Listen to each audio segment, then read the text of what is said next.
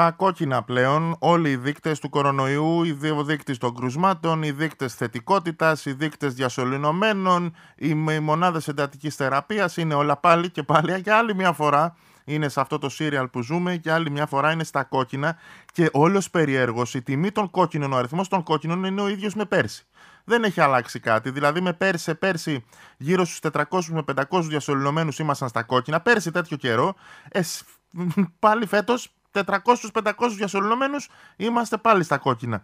Γιατί θα με ρωτήσετε εσείς, Γιατί τα μέτρα που παίρνει η κυβέρνηση δεν έχουν προσανατολισμό το Εθνικό Σύστημα Υγείας, θα σας πω εγώ, αλλά θα με πείτε γραφικό και περίεργο. Η είδηση λοιπόν είναι ότι βγήκε ο Κικίλιας και είπε ότι πρέπει να αυξήσουμε τις μονάδες εντατικής θεραπείας. Και τι πρέπει, πώς πρέπει, τι βρήκανε ρε παιδιά να αυξήσουν τις μονάδες εντατικής θεραπείας. Βγάλανε ένα, πήραν ένα παπά, πήρανε αυτό το, το βασιλικό που κρατάει, το μαϊντανό, τι κρατάει και κάνανε που το αλλάζει και είπανε αυτό το κανονικό κρεβάτι από εδώ και πέρα είναι ε, μονάδα εντατικής θεραπείας. Μετατρέπουν κανονικά κρεβάτια νοσοκομείων σε μονάδες εντατικής θεραπείας. Ο ορισμός του βαφτίζουμε το ψάρι κρέας.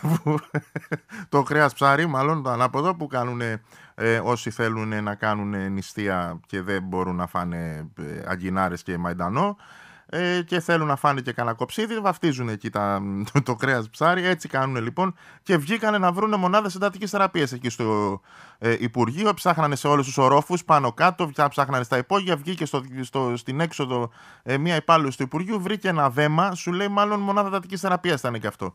Δεν είχε, ήταν λάθος αποστολέας, δεν είχε αποστολέα, ύποπτο δέμα, κινητοποίηση όλης της αντιτρομοκρατικής υπηρεσίας. Πάλι ήρθαν εκεί η αστυνομία. Τελικά βγήκε η είδηση ότι ένας courier, που οι οποίοι μάλλον courier οι άνθρωποι έχουν τρελαθεί, έχουν τρελαθεί δεν αντέχουν άλλο, δεν αντέχουν άλλο. Πρέπει να δουλεύουν ε, τριήμερα σε πλέον, έχουν ξεπεράσει τα, τα 12 ώρα και τα 24 ώρα. Ε, έκανε λάθος και άφησε στο διπλανό κτίριο, άφησε ένα δέμα και το άφησε, δηλαδή δεν το άφησε ας πούμε σε λάθος σπίτι, το άφησε στο Υπουργείο Υγείας μπροστά δεν βλέπουν μπροστά τους πιστεύω τα παιδιά, οι άνθρωποι που δουλεύουν στα courier. Ε, πλέον χρειάζονται, ε, χρειάζονται την ε, προσοχή όλων μας και της πολιτείας. Σίγουρα και ε, κινητοποιήθηκαν και νομίζαν ότι ήταν βόμβα το λάθος που έκανε από ό,τι φαίνεται ένας courier να αφήσει στο Υπουργείο Υγείας το δέμα.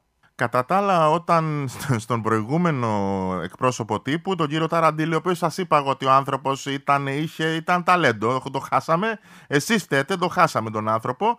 Πήγε τώρα για οικογενειακούς λόγους, να πούμε.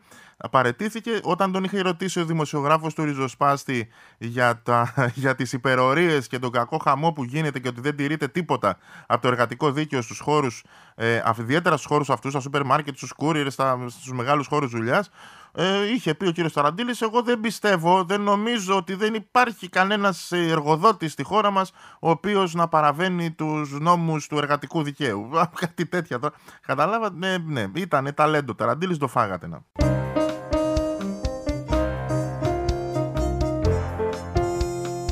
170 βουλευτές της ε, Βουλής των Αντιπροσώπων των Ηνωμένων Πολιτειών, πάμε εκεί στην τρελή πλευρά του Ατλαντικού.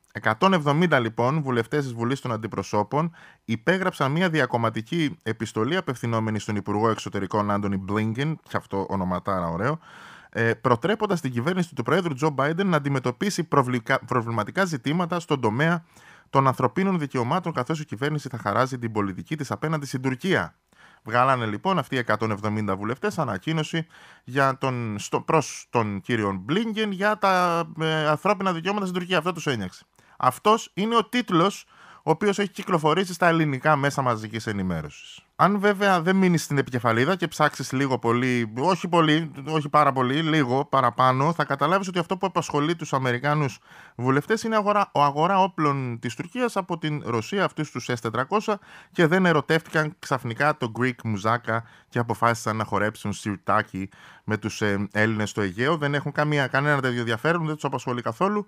Ε, και η πραγματικότητα είναι τελείως διαφορετική από αυτό που εμφανίζεται ως επικεφαλίδα ειδήσεων, ξαναλέω, στα ελληνικά μέσα μαζικής ενημέρωσης. Αν λοιπόν ήταν να δούμε πραγματικά την είδηση, θα ήταν κάπως έτσι ότι 170 εκπρόσωποι της Αμερικάνικης βιομηχανίας όπλων έχουν εκνευριστεί που ο Ερντογάν ε, δεν αγοράζει τα δικά τους παιχνίδια, έτσι πρέπει να βρουν έναν τρόπο να κάνουν το δικό τους και μιλούν για τα ανθρώπινα δικαιώματα.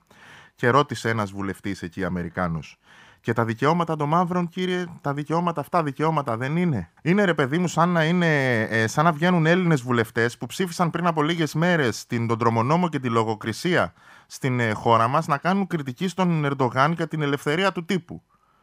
Τι εννοείς βγαίνουν ήδη; Βγαίνουνε, αλήθεια. Δεν τρέπονται λίγο, ρε. Ρε, λίγο δεν τρέπεστε, ρε.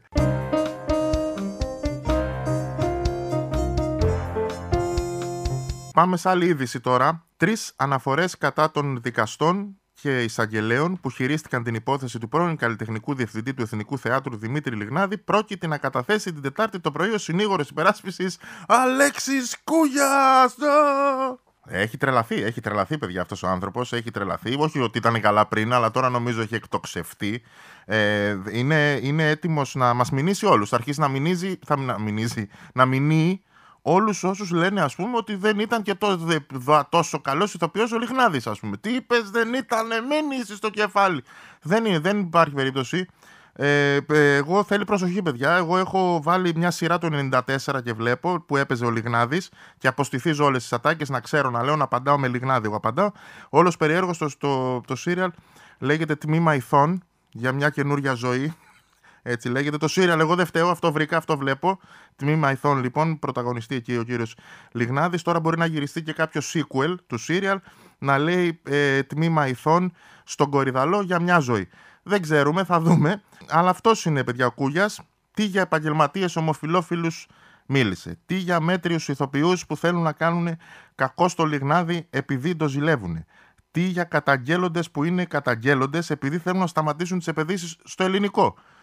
Δηλαδή, ο άλλος πήγε και κατήγγειλε το βιασμό του, το βιασμό του, επειδή λέει τώρα τι θα κάνω. Πρέπει να σταματήσει κάπως η επένδυση στο ελληνικό. Αυτόν τον νοιάζει τον άνθρωπο. Καθόταν στο σπίτι με τους φίλους του, έβαζαν τα κλάματα όλοι μαζί, θυμόταν τα παλιά και λέει: Πρέπει να βρούμε έναν τρόπο να σταματήσουμε την επένδυση στο ελληνικό. Λέω: Πάμε να καταγγείλουμε ότι μας βιάσανε. Αυτό το λέει όντως ο καλύτερος δικηγόρος στην Ελλάδα και από τους πιο έξυπνους ε, Έλληνες να δείτε ότι θα πάει να καταθέσει, είμαι σίγουρος, ε, στο Πατριαρχείο αίτηση να τον ε, αγιοποιήσουν τον Λιγνάδη για κάποιο λόγο, ότι είναι τόσο καλός και όλοι οι υπόλοιποι είναι ψεύτες και θέλουν να τον κάνουν κακό επειδή το ζηλεύουν. Τουλάχιστον την αίτηση αγιοποίησης του Λιγνάδη θα μπορούσε να την καταθέσει στο Βατικανό, γιατί ίσως να την. Ε, εκεί μπορεί να τη δεχτούν λίγο πιο εύκολα.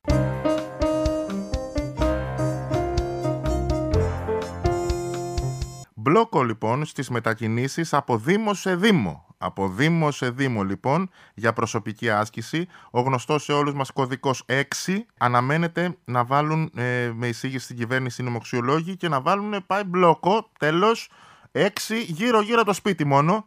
Πώς κάνανε στο εξπρές του Μεσονυχτίου που γυρνούσαν γύρω-γύρω όλοι οι κρατούμενοι γύρω-γύρω από εκείνη την κολόνα όλοι μαζί. Έτσι θα γυρνάμε κι εμείς γύρω-γύρω από τα σπίτια μας, μαζί με την γειτονιά, όλη η οικοδομή. Θα κατεβαίνουμε στην είσοδο και θα γυρνάμε στην πιλωτή γύρω-γύρω από τις κολόνες. Και μόνο για δύο ώρες, παιδιά, μην τολμήσει κάποιος να ασκηθεί να κάνει μετακίνηση 6 και κάνει άσκηση για παραπάνω από δύο ώρες. Τίποτα. Θα κάνουμε προγράμματα των δύο ωρών, να βρούμε και προγράμματα crossfit που είναι και εντατικά. Να πούμε να παίρνουμε κορμούς δέντρων από πάνω μα, να τους κουβαλάμε, για να κάνουμε όσο περισσότερη άσκηση γίνεται στο δύο ώρο που μας επιτρέπουν. Τον Οκτώβριο μπήκαμε στο lockdown το απλό. Ήταν το απλό εκείνο το, ε, το lockdown. Είναι η default η έκδοση, χωρίς έξτρα, τίποτα. Απλό. Το, δεν έχει κα, κανένα έξτρα. Είναι σαν να παίρνεις αμάξι και να μην έχει ούτε ηλεκτρικά παράθυρα. Να πρέπει κάθε τρεις και λίγο να τα ανοικοκλίνει μόνος σου τα, τα παράθυρα. Και αν σας θυμίζει κάτι αυτό το μέτρο, είναι σαν αυτό που κάναν στα σχολεία που ανοικοκλίναν τα παράθυρα κάθε 3-4 λεπτά. Δεν ξέρω, δεν ξέρω γιατί δεν δούλεψε αυτό το μέτρο. Δεν ξέρω, είμαι, έτσι κάνανε. Ήταν όμως το lockdown το απλό η default η έκδοση. Αυτό που έπρεπε να ανοικοκλίνεις τα παράθυρα μόνος σου. Εκεί περίπου στις ε, γιορτές, την περίοδο του Χριστουγέννων, πήγαμε λίγο να ανοίξουμε αν θυμάστε, αλλά όχι πολύ. Πάλι λίγο έτσι, λίγο ανοίξαμε, όχι πολύ. Όμως ήταν η περίοδος που παίζαμε με τα click, αν θυμάστε, ήταν αυτό το click away, ε, click inside, click offside. Άρχισε να κάνει λίγο click click το μυαλό μας. Αν θυμάστε, λίγο έτσι κουνούσαμε το κεφάλι μας και έκανε click click. Εκεί μπήκε και το μέτρο της ε, πως κάθε μετακίνηση 2, που είναι για ψώνια, είναι για δύο ώρες. Ε, και εκεί αρχίσανε όλα τα κανάλια, εκεί αφιερώσανε πιστεύω, το συζητούσαμε και εδώ από την εκπομπή. Ήταν η περίοδος που τα κανάλια έκαναν αυτά τα σοβαρά ρεπορτάζ που βγαίνουν και μιλάνε με τον κόσμο για το ότι δεν μας φτάνει η ώρα για να φάμε τα λεφτά που έχουμε και όχι που πρέπει και όχι ότι δεν μας φτάνουν τα λεφτά για να αγοράσουμε αυτά που θέλουμε. Καταλάβα, είναι, είναι τελείως διαφορετικό. Βγαίναν και ρωτούσαν, σας φτάνει η ώρα; Δεν ρωτούσαν αν σας φτάνουν τα λεφτά. Σας φτάνει η ώρα. Ε, έλεγαν, ε, εγώ στέλνω δύο μηνύματα. Ε, στέλνω δύο του παίζανε σύστημα 2-6. Έστελνε δύο μήνυμα, μετά έστελνε έξι, μετά ξανά δύο.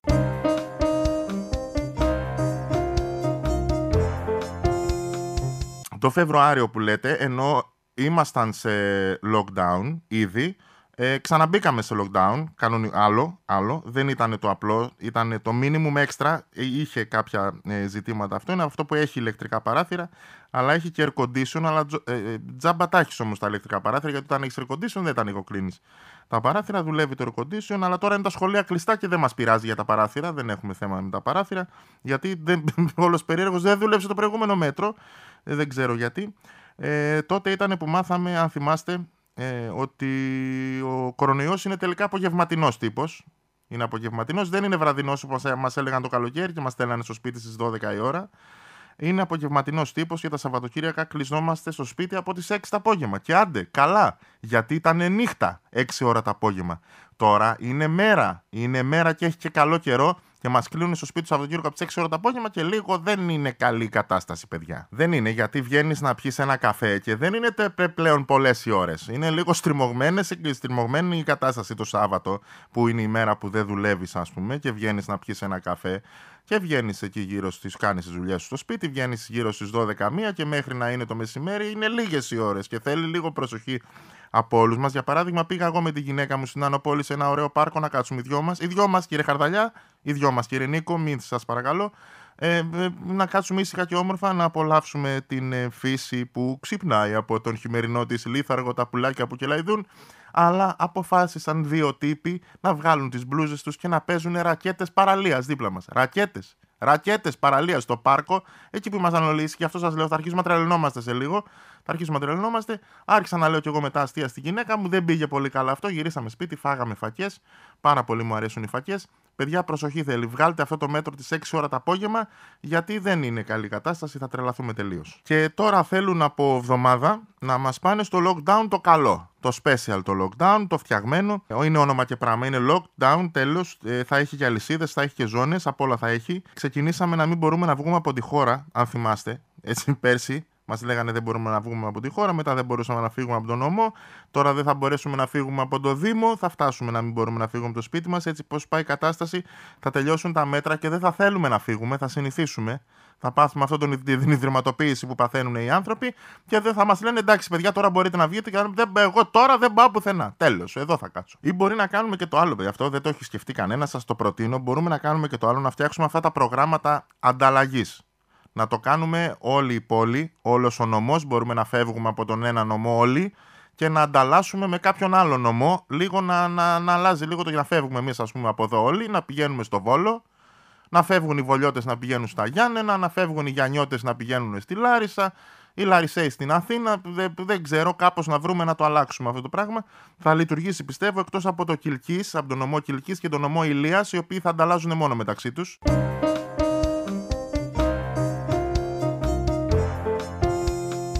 Γιατί όλη η συζήτηση τις τελευταίες μέρες με, τα, με το lockdown που θα γίνει μέσα στο lockdown που ήταν ήδη lockdown, γιατί είναι το τρίτο lockdown που γίνεται ενώ έχουμε lockdown, αυτό που γίνεται τώρα. Η συζήτηση όλη η οποία κάνουν κανονικά και, και βουλευτές και πολιτικοί αναλυτές και δημοσιογράφοι και όλοι εκεί στα, στην τηλεόραση που βλέπουμε και μας λένε τι πρέπει να κάνουμε και τι είναι σωστό, μας μιλάνε ότι τώρα πρέπει να επιβληθούν λέει έξυπνα μέτρα χωρίς να παραδέχονται προφανώς ότι τα, τα προηγούμενα μέτρα είχαν κάποια προβλήματα. Ήταν λίγο, δεν ήταν, ήταν λίγο ιδιαίτερα. Να μην πω, να μην, πω, να μην χαρακτηρίσω, να μην χαρακτηρίσω, να πω ότι αν αυτά είναι έξυπνα, τα, αυτά που είχαμε μέχρι τώρα οι ίδιοι παραδέχονται ότι ήταν λίγο ιδιαίτερα σαν μέτρα. Τώρα να πω εγώ ότι έχεις ένα lockdown, ανεβαίνουν τα κρούσματα, το αυστηροποιείς, ανεβαίνουν κι άλλο τα κρούσματα. Και αυτό που σκέφτεσαι να κάνεις είναι να το ξαναματααυστηροποιήσει για να ανέβουν κι άλλο τα κρούσματα. Λίγο θέλει να το, αυτό το θυμάστε, το δίσε Ξαμαρτίν. Δεν είναι αυτά, τα ξέρουμε από την αρχαιότητα. Μας τα έχουν πει οι αρχαίοι ότι δεν είναι σοφό να κάνεις το ίδιο λάθος 50 φορές, 100, δεν ξέρω πόσες φορές. Δεν είναι καθόλου σοφό και ίσως θα πρέπει να αλλάξεις λίγο ε, τακτική και ε, ε, αποφάσεις να είναι λίγο διαφορετικές. Όπως για παράδειγμα να κάνεις αυτό που λέει το Κομμουνιστικό Κόμμα Ελλάδος εδώ και πολύ καιρό, να δεχτείς και να υλοποιήσεις τα αιτήματα των νοσοκομιακών γιατρών τα οποία τα φωνάζουν. Από πέρσι τέτοιο καιρό όσον αφορά την θωράκιση του Εθνικού Συστήματος Υγείας, την αύξηση των μονάδων εντατικής θεραπείας, την πρόσληψη υγειονομικού προσωπικού και προσωπικού καθαριότητας και την αύξηση της επιχορήγησης της επιδότησης από τον κρατικό προπολογισμό για την υγεία. Εσύ, εσύ κράτος, εσύ φίλε μου Κυριάκο, αποφάσισες όχι μόνο να μην υλοποιήσεις αυτά τα αιτήματα, αλλά να μειώσεις και τον κρατικό προπολογισμό για την υγεία για εφέτο εν καιρό πανδημίας. Καταλάβατε ότι αυτά τα μέτρα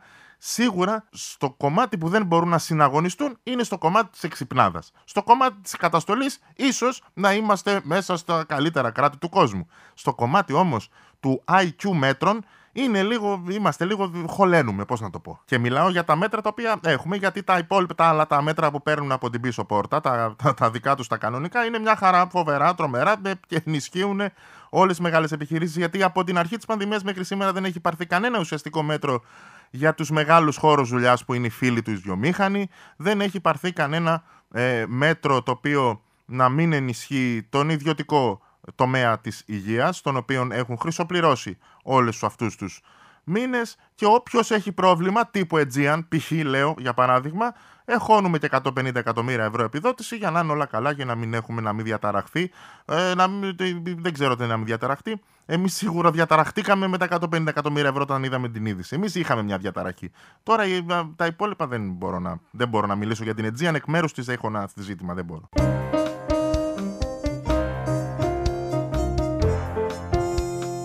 Αλλά πάμε και στην άλλη είδηση, πολύ, καλή, πολύ ωραία είδηση και αυτή. 224 καθηγητές, ε, αυτό θα το πω έτσι όπως το διάβασα, 224 καθηγητές, παύλα κατασκευαστές πλυντηρίων, ξεπλένουν τον Πρίτανη του Απιθύτα για τις αποφάσεις που πήρε να φέρει όλη την αστυνομική δύναμη της Θεσσαλονίκης για να διώξουν κάτι αλήτες που πήγαν να διεκδικήσουν την ε, ζωή τους, τις σπουδές τους και να γίνουν φοιτητές ξανά. Κατάφερε λοιπόν ο πρίτανης του Αριστοτελείου Πανεπιστημίου να, να, να, να συλλέξει 224 υπογραφές, πολλές παραπάνω από ό,τι κατάφερε η Μενδώνη. Η Μενδώνη είχε καταφέρει να, να μαζέψει μόνο 56 υπογραφές στήριξης για να μην παρετηθεί. Ο κύριος Πρίτανης κατάφερε να μαζέψει 224 καθηγητές. Καθηγητές, ξαναλέω, γιατί κανένας συλλογικός συνδικαλιστικό φορέας του Πανεπιστημίου δεν στήριξε αυτή την απόφαση και μάλιστα διάβασα ε, λίγο πριν πω στο στούντιο την ανακοίνωση που έβγαλε η σύγκλιτο του Πανεπιστημίου Ανίνων, η οποία δεν έχω ιδέα ακριβώς τι είναι, αλλά η, η απόφαση που έχει βγάλει η σύγκλιτο του Πανεπιστημίου Ανίνων είναι από τώρα, από τώρα τους λέει ότι παιδιά, αν γίνει καμιά κατάληψη εδώ στο Πανεπιστημίο Ιωαννίνων, σας παρακαλώ μην εφέρετε την αστυνομία, μην έρθετε, δεν θα σας θέλουμε, θα το λύσουμε μόνοι μας. Και το, μάλιστα τώρα έβγαλε προκαταβολική απόφαση γιατί δεν ξέρω, γιατί και ο Χρυσογοίδη και τρελός. Μπορεί να βάλει τους ανθρώπους να κυκλοφοράνε μέσα, μην δουν κατάληψη χωρίς να τους φωνάξει καμία σύγκλιτος. Έβγαλε λοιπόν το Πανεπιστήμιο Ανίνων απόφαση, η σύγκλιτός του, να μην μπει αστυνομία σε περίπτωση που γίνει κάποια κατάληψη. Αλλά τι λένε αυτοί οι 224 καθηγητές, έβγαλαν και μια ανακοίνωση, πάρα πολύ ωραία ανακοίνωση. Δεν θα σας διαβάσω όλοι, γιατί έχω φάει και πρωινό και δεν θέλω να μου πιάσει να μου έρθει και μετό. Να διαβάσω ένα κομμάτι, ένα απόσπασμα μόνο, να σας πω ότι γράφουν μέσα αυτοί οι 224 καθηγητές πανεπιστημίου. Έτσι, παιδαγωγή τώρα είναι όλοι αυτοί, είναι. Μπράβο, πολύ καλή. Ο φόβος έφερε την ανοχή και η ανοχή διαιώνισε το φόβο. Είναι και ποιητικός ο λόγος. η επιβολή απόψεων περιθωριακών ομάδων δια της βίας έγινε άγραφος νόμος, εγκαθιδρύοντας ένα άτυπο καθεστώς ομοιρίας καθηγητών, εργαζομένων και φοιτητών, οι οποίοι στοχοποιήθηκαν, δέχτηκαν ανίκειε επιθέσεις, χτυπήθηκαν βάναυσα, διαπομπεύτηκαν χιδέα, καταπατήθηκαν θεμελιώδη δικαιώματά τους. Όλα αυτά όλα αυτά τα βάρβαρα που περιγράφει συνέβησαν επειδή πήγαν, ξαναλέω, 50-60 φοιτητές κρατώντας ένα πανό που λέει θέλουμε να γίνουμε φοιτητές ξανά, ανοίξτε τα πανεπιστήμια μας να σπουδάσουμε. Όλα αυτά, η διαπόμπευση, η στοχοποίηση, οι ανίκες επιθέσεις, οι βάναυσες διαπομπεύσει συνέβησαν από αυτούς τους 50-60 που ξαναλέω, χωρίς να πειράξουν τίποτα, χωρίς να ενοχλήσουν κανέναν, πήγαν έξω από την πρεσβεία του ΣΕΒ εκεί την Βρυτανία Έξω, εγώ θα τη λέω, πρεσβεία του ΣΕΒ θα τη λέω, την Βρυτανία. Έξω από την πρεσβεία του ΣΕΒ, λοιπόν, ανοίξαν ένα πανό και λέγοντας ότι θέλουν να γίνουν φοιτητές ξανά. Διεκδικούν το άνοιγμα των σχολείων τους, των σχολών τους, τώρα με μέτρα ενάντια στην πανδημία. Και το να είσαι καθηγητής πανεπιστημίου, να διδάσκεις σε νέα παιδιά την επιστήμη τους, αλλά και το πώς θα γίνουν αξιοπρεπέοι μέλη της κοινωνίας μας και να χαρακτηρίζεις ως περιθωριακές ομάδες βίας τους συλλόγους σπουδαστών και τις γενικές συνελεύσεις αυτών και τις αποφάσεις τους ως άγραφο νόμο βίας που έχει εγκαθιδρύσει άτυπο καθιστός ομοιρίας, να, να, να επιβάλλεις τέτοιους χαρακτηρισμούς στην δημόσια συζήτηση μέσα στο Πανεπιστήμιο και ξαναλέω για, φοιτητι, για οργανωμένους φοιτητικούς συλλόγους, για αποφάσεις γενικών συνελεύσεων και για διαμαρτυρίες που περιεχόμενό τους είναι το άνοιγμα του Πανεπιστημίου ώστε να γίνουν τα παιδιά φοιτητές ξανά. Είναι όχι ανήθικο και εσχρό απλά, αλλά ξεπερνάει και, τα, και ζητήματα που έχουν να κάνουν με το ότι αυτοί οι άνθρωποι πέρα από επιστήμονες είναι και παιδαγωγοί, διδάσκουν τα παιδιά μας. Η σύγκλιτο του Πανεπιστημίου, ε, του Αριστοτελείου Πανεπιστημίου, βέβαια, έβγαλε απόφαση ότι οι συλληφθέντες από αυτήν τη διαμαρτυρία πρέπει να αθωθούν και να απαλλαχθούν από τις ε, κατηγορίες τις οποίες έχουν. Συλληφθέντες, οι οποίοι γίναν συλληφθέντες αφού ο πρίτανης ο ίδιος του Πανεπιστημίου ε, του Αριστοτελείου Πανεπιστημίου μετέβη, μετέβη, γιατί δεν ήταν στο Πανεπιστήμιο όταν έκανε τις καταγγελίες για τις φθορές. Του είπανε, δεν ξέρει. Το ρωτούσαν οι δημοσιογράφοι, τι φθορές έγιναν, κύριε Πρίτανη; Λέει, πού, πού να ξέρω, εγώ, εγώ αλλού ήμουν, να με πήραν τηλέφωνο. Αλλά δεν ήταν στο Πανεπιστήμιο. Στη Γενική Αστυνομική Διεύθυνση Θεσσαλονίκης όμως πήγε για να δείξει έναν, δύο, τρεις, τέσσερις, πέντε ότι ήταν στο Πανεπιστήμιο και δεν είναι μέλη ή είναι μέλη της πανεπιστημιακής κοινότητας. Αυτούς τους ανθρώπους λοιπόν η σύγκλιτο του Πανεπιστημίου, του Αριστοτελείου Πανεπιστημίου ζητά να απαλλαχθούν από τις κατηγορίες που τους έχουν επιβάλει.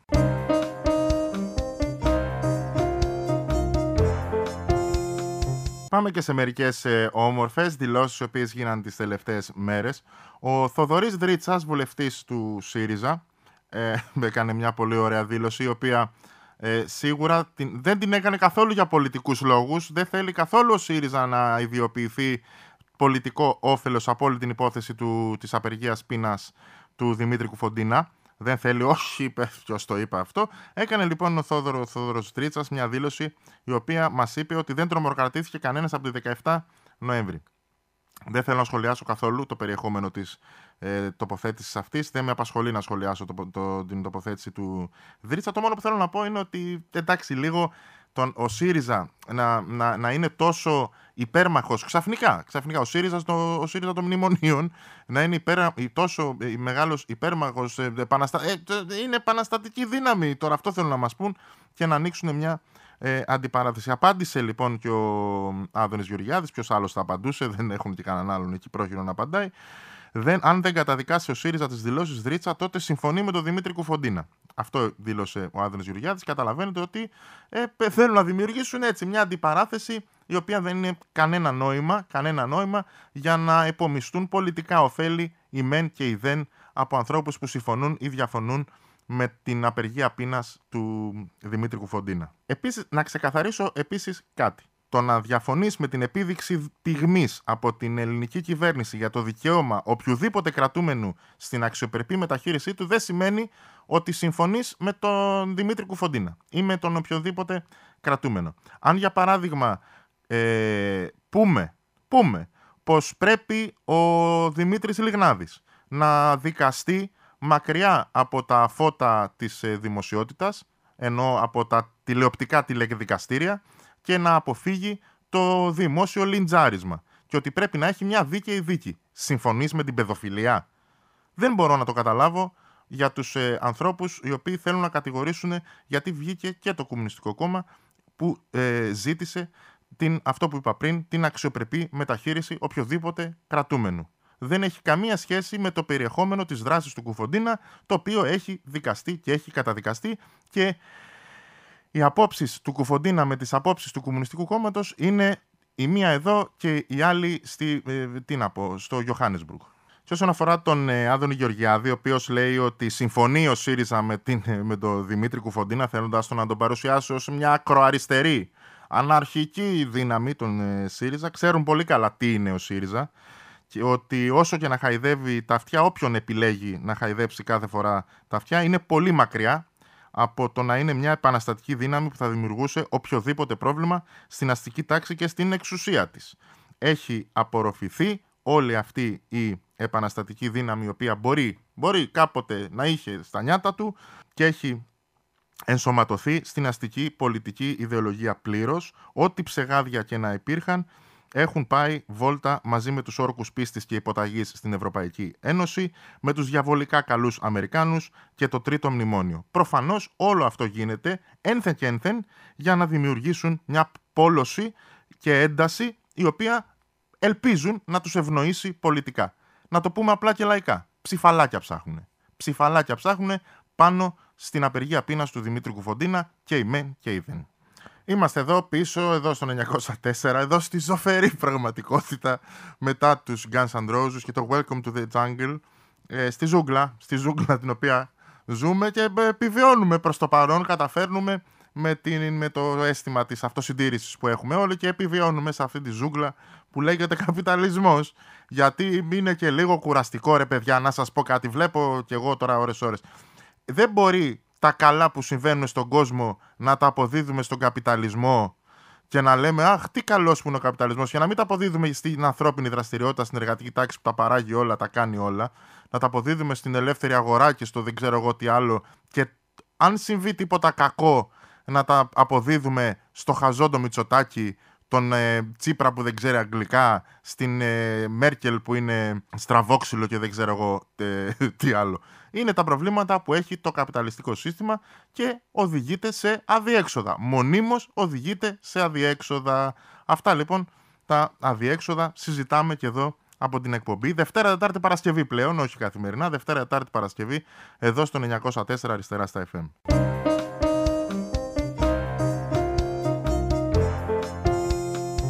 Ένα τέτοιο ηθικό αδιέξοδο, ένα τέτοιο ηθικό αδιέξοδο που έχουν στο κεφάλι τους και δεν μπορούν να το αντιμετωπίσουν διαφορετικά, έκανε δήλωση ο Χαράλαμπος Αθανασίου. Ο Χαράλαμπος Αθανασίου είναι αντιπρόεδρος, σημερινός αντιπρόεδρος της ε, Ελληνικής Βουλής, πρώην Υπουργός Δικαιοσύνης με τις κυβερνήσεις του Αντώνη Σαμαρά, ο οποίος τι δήλωσε, τι προοδευτικό είναι αυτοί οι φιλελεύθεροι που φέρνουν την πρόοδο, ρε παιδάκι μου, είναι αυτοί οι ωραίοι οι τύποι, οι οποίοι ο οποίος δήλωσε συζητώντας για τον ε, Δημήτρη Λιγνάδη από το βήμα της Βουλής, ξαναλέω, βασικά μάλιστα από την, ε, από την καρέκλα του Προέδρου της Βουλής, ούτε καν από το βήμα, δήλωσε ότι κακός κακώ, συζητώντας ξαναλέω για, τον, για την υπόθεση του Δημήτρη Λιγνάδη, κακώ έχει καταργηθεί στην Ελλάδα, κακώ έχει καταργηθεί η ποινικοποίηση της παραφύσιν ασέλγειας. Και συνέχισε λέγοντας διάφορα τέτοια ζητήματα και το συμπέρασμα είναι πως σύμφωνα με τον κύριο Αθανασίου, η ποινικοποίηση των ερωτικών επαφών ανάμεσα σε άτομα του ίδιου φύλου είναι εν μέρη υπεύθυνη για πράξεις βιασμού. Καταλαβαίνετε πόσο off, πόσο πίσω, ξαναλέω, είναι αυτά το πίσω. Δεν είναι πίσω. Αυτό είναι το μπροστά του καπιταλισμού. Αυτό πρέπει να καταλάβετε όλοι. Δεν είναι ότι μας πάνε 200 χρόνια πίσω και 500 χρόνια πίσω και καμιά φορά είναι τη ερήμη του λόγου, το λέμε κι εμείς.